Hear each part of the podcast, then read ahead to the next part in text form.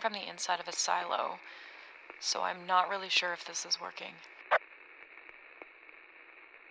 But I did want to check in. Even if it was just to try and report back on some of the changes and some of the things that I've experienced or witnessed over the last little while. It feels like there's been a lot that's happened since I left the pharmacy. Before the epoch, I was already so overwhelmed, trying to keep up with my education and my job, and doing all that philosophizing about the way things are really just seemed like a luxury back then. And it was a luxury for those who had time to have thoughts that weren't already enraptured by their regular day to day. And that just wasn't me. I guess this far in, though, it's probably safe enough for me to call this epoch an apocalypse. And I mean, nobody has really told me not to, so if I use the word epoch and the word apocalypse interchangeably, please don't judge me. I'm kind of just going from the seat of my pants here. I'm just hoping somebody else figures out how to contact me because I'm not an electrical engineer. I don't know how to do radio things. So, if you can hear this, it would be really nice to be able to speak to somebody. Oh, that sounds weird. Not that I wanted my world to become this tooth and nail fight for survival, but the plus side of that is that I have more time to think. Is that a plus side? Before the apocalypse, most people in North America ate meat. There were farms specifically created to raise certain animals with this ultimate goal to just slaughter them, package the meat, and send it out to grocery stores so that any old Tom, Dick, or Harry could buy it. It seems kind of mind boggling now that the price of any life that wasn't a human was something like $5.99 a pound. After the apocalypse, though, it got a whole lot more difficult to keep a large plot of land safe enough to allow dozens or hundreds even of cattle, sheep, whatever, to just roam free. So when the grocery stores closed and general society started to get kind of hungry, animals and pastures started to get picked off. It's kind of like what my dad used to say People are great until you start taking away their basics. Society really breaks down pretty quickly. Herds of animals dwindled. To keep them as safe as possible, the farmers started penning the animals indoors. This meant you needed to have a lot more inside or indoor space to store them. And animals don't really enjoy not having, you know, the sun. I don't blame them. It sucks having to hide all of the time. And I bet most of those animals didn't even really like get it. Like, hey, why are we all in this silo now? Where's the grass? And on that note, how do you keep grass growing indoors if there's no sunlight or or very limited sunlight? Believe it or not, there's like a billion different types of grass overall, the survival of large farms and piles of animals started to get a bit technically difficult. So it kind of made sense to repurpose some of those buildings. The, what is the word? Abattoirs? Like the equipment for slaughtering. It's just not something I would have thought about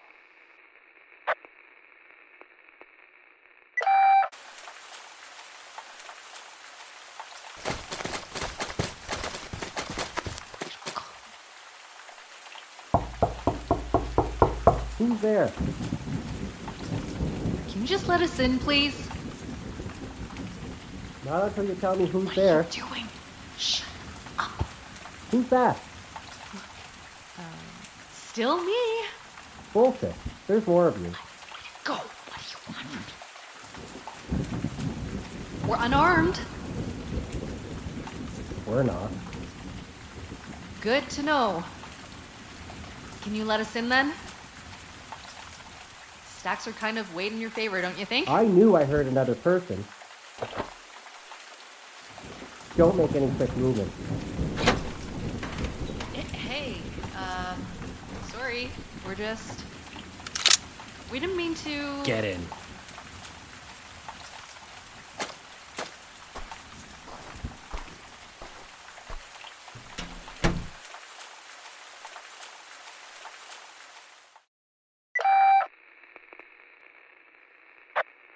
When we first walked into the building, or the factory, it was like nothing I've ever seen.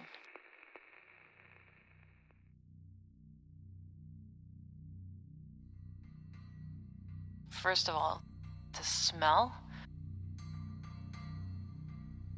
was overpowering.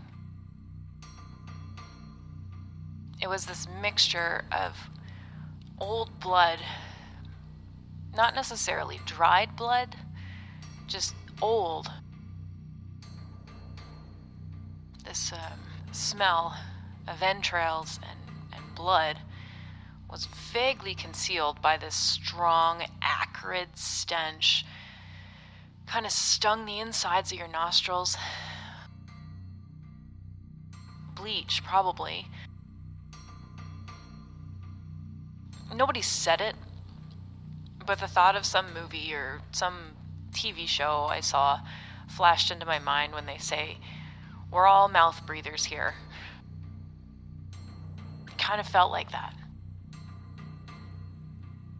The walkway leading in from the outside was cement and brick. But there was this separate, kind of enmeshed place that, when we walked past it on the way in, they called it the relaxed pen.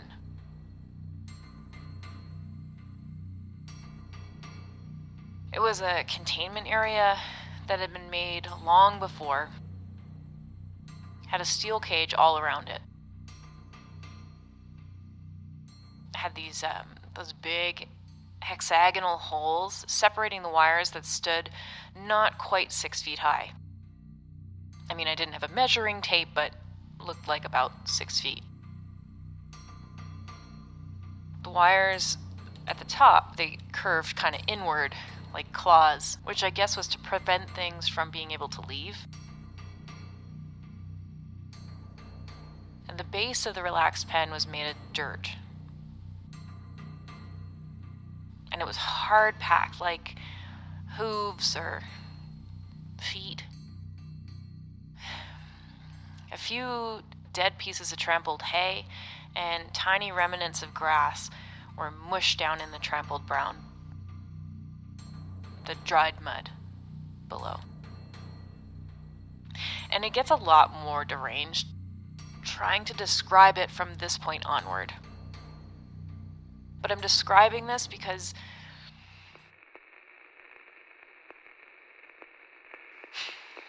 Well, like I said, I'm trying to change my recordings so maybe they're more historical descriptions of things. And maybe those descriptions will jog my memory later if I need to remember stuff or I don't know, maybe someone's going to make some kind of textbook about these days when when we get over this. I'm not sure I'm even going to want to remember the details of this place, but all right. So, in its previous life, it was a meat factory, or what I would call a slaughterhouse. But I'm supposed to call it a repurposed abattoir. All of the animals were either dead or locked away somewhere inside the silos, so it just looked kind of abandoned on the outside. Except for those big plumes of smoke or cloudy things that was coming from the tips of the factory when I made my way. The factory was kind of like a blaring reminder of how many months had passed since the government just stopped existing. Maybe some of the people that were living in the building previously owned or worked in this place. That's the only way that I could see for anyone to understand all of the intricacies of all this stainless steel machinery. It was either that or some kind of really gory trial and error. But I really don't want to envision it that way. I want to make it clear, though, that despite the building and its demented utility,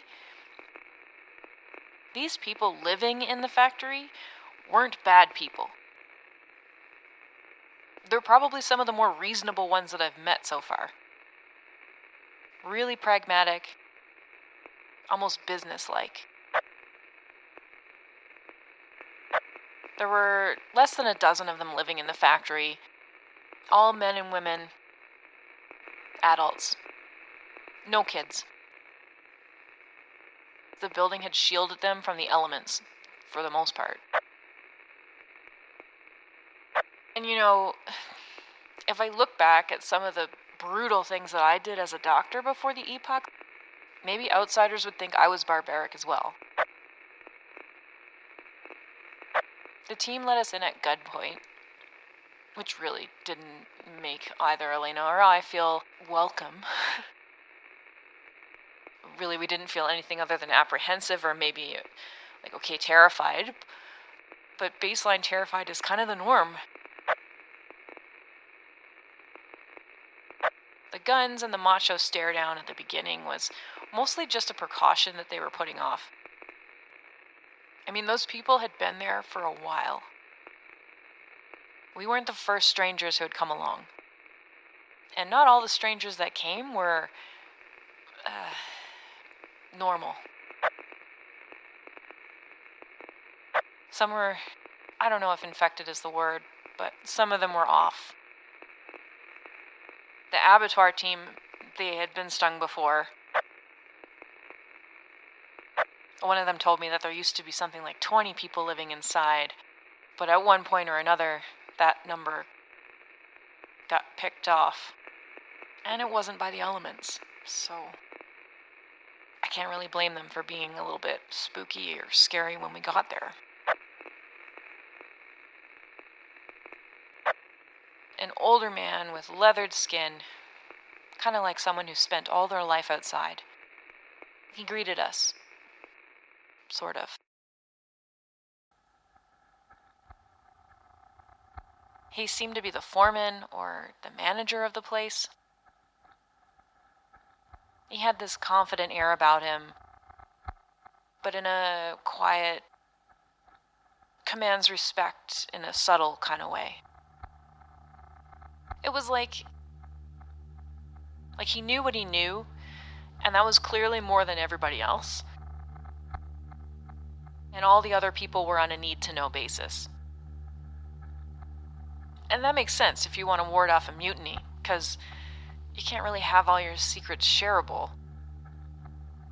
Don't let yourself become expendable. In a world where, well, this world, now. Anyway, this guy, he seemed to have this sense of pride when he explained the place.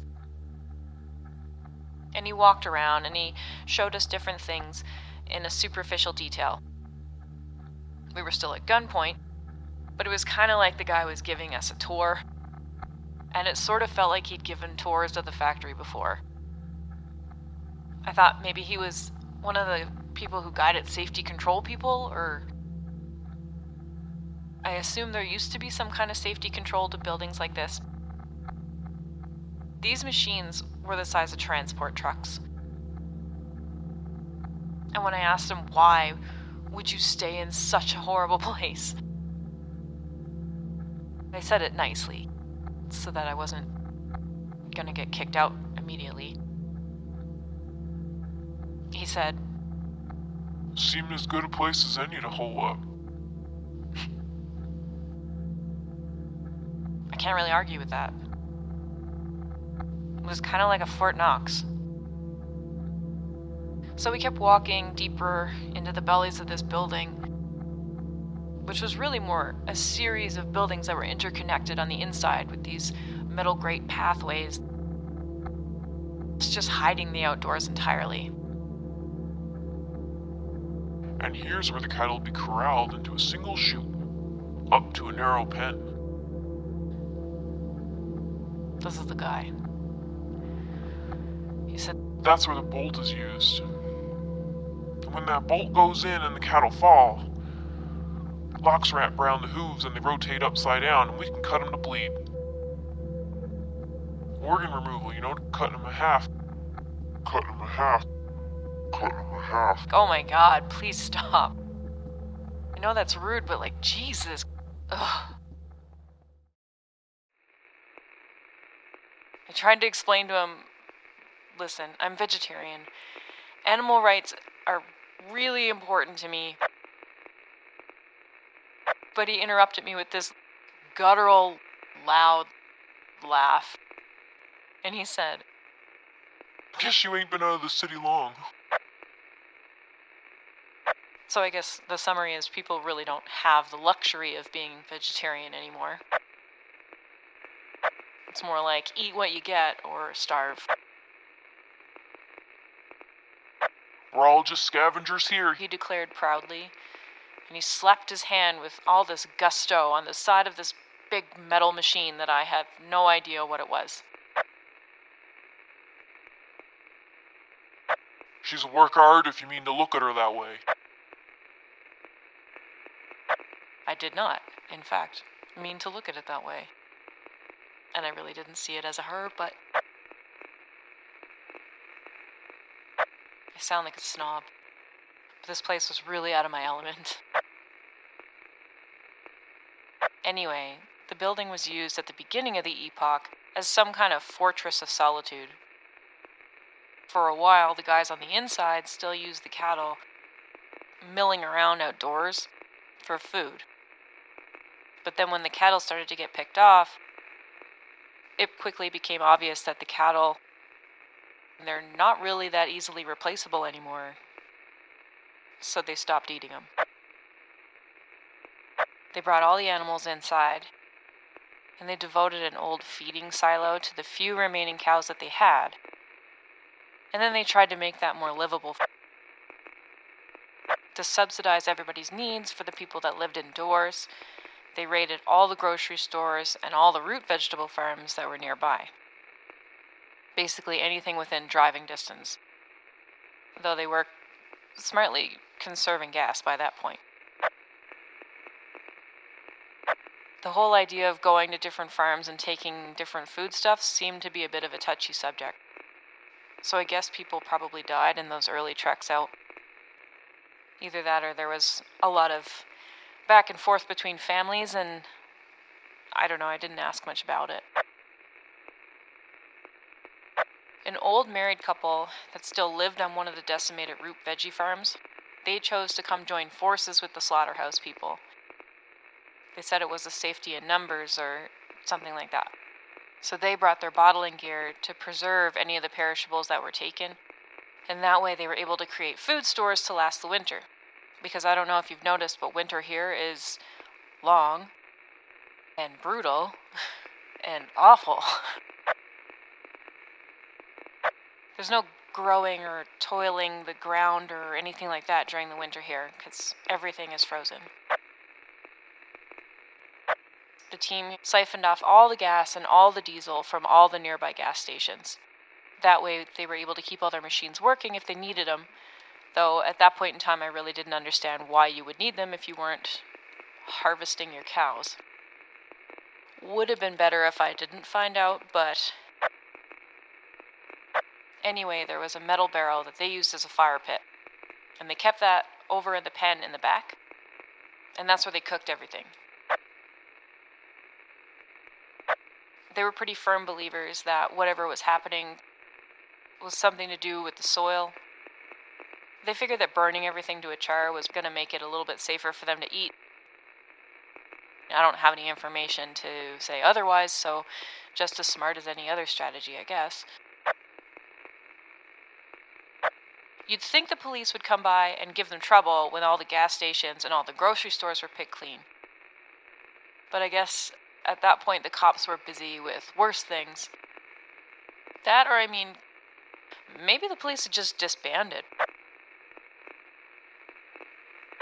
Anyway, our limited tour of the whole factory abattoir was over in about 20 minutes. I could see an awful lot of parts of buildings and different rooms and stuff that really wasn't shown to Elena and I. But what was I really going to do? Argue about the importance of transparency? These guys had guns. But Elena really felt that this was our best chance, so I wasn't going to argue with the gun wielding strongmen.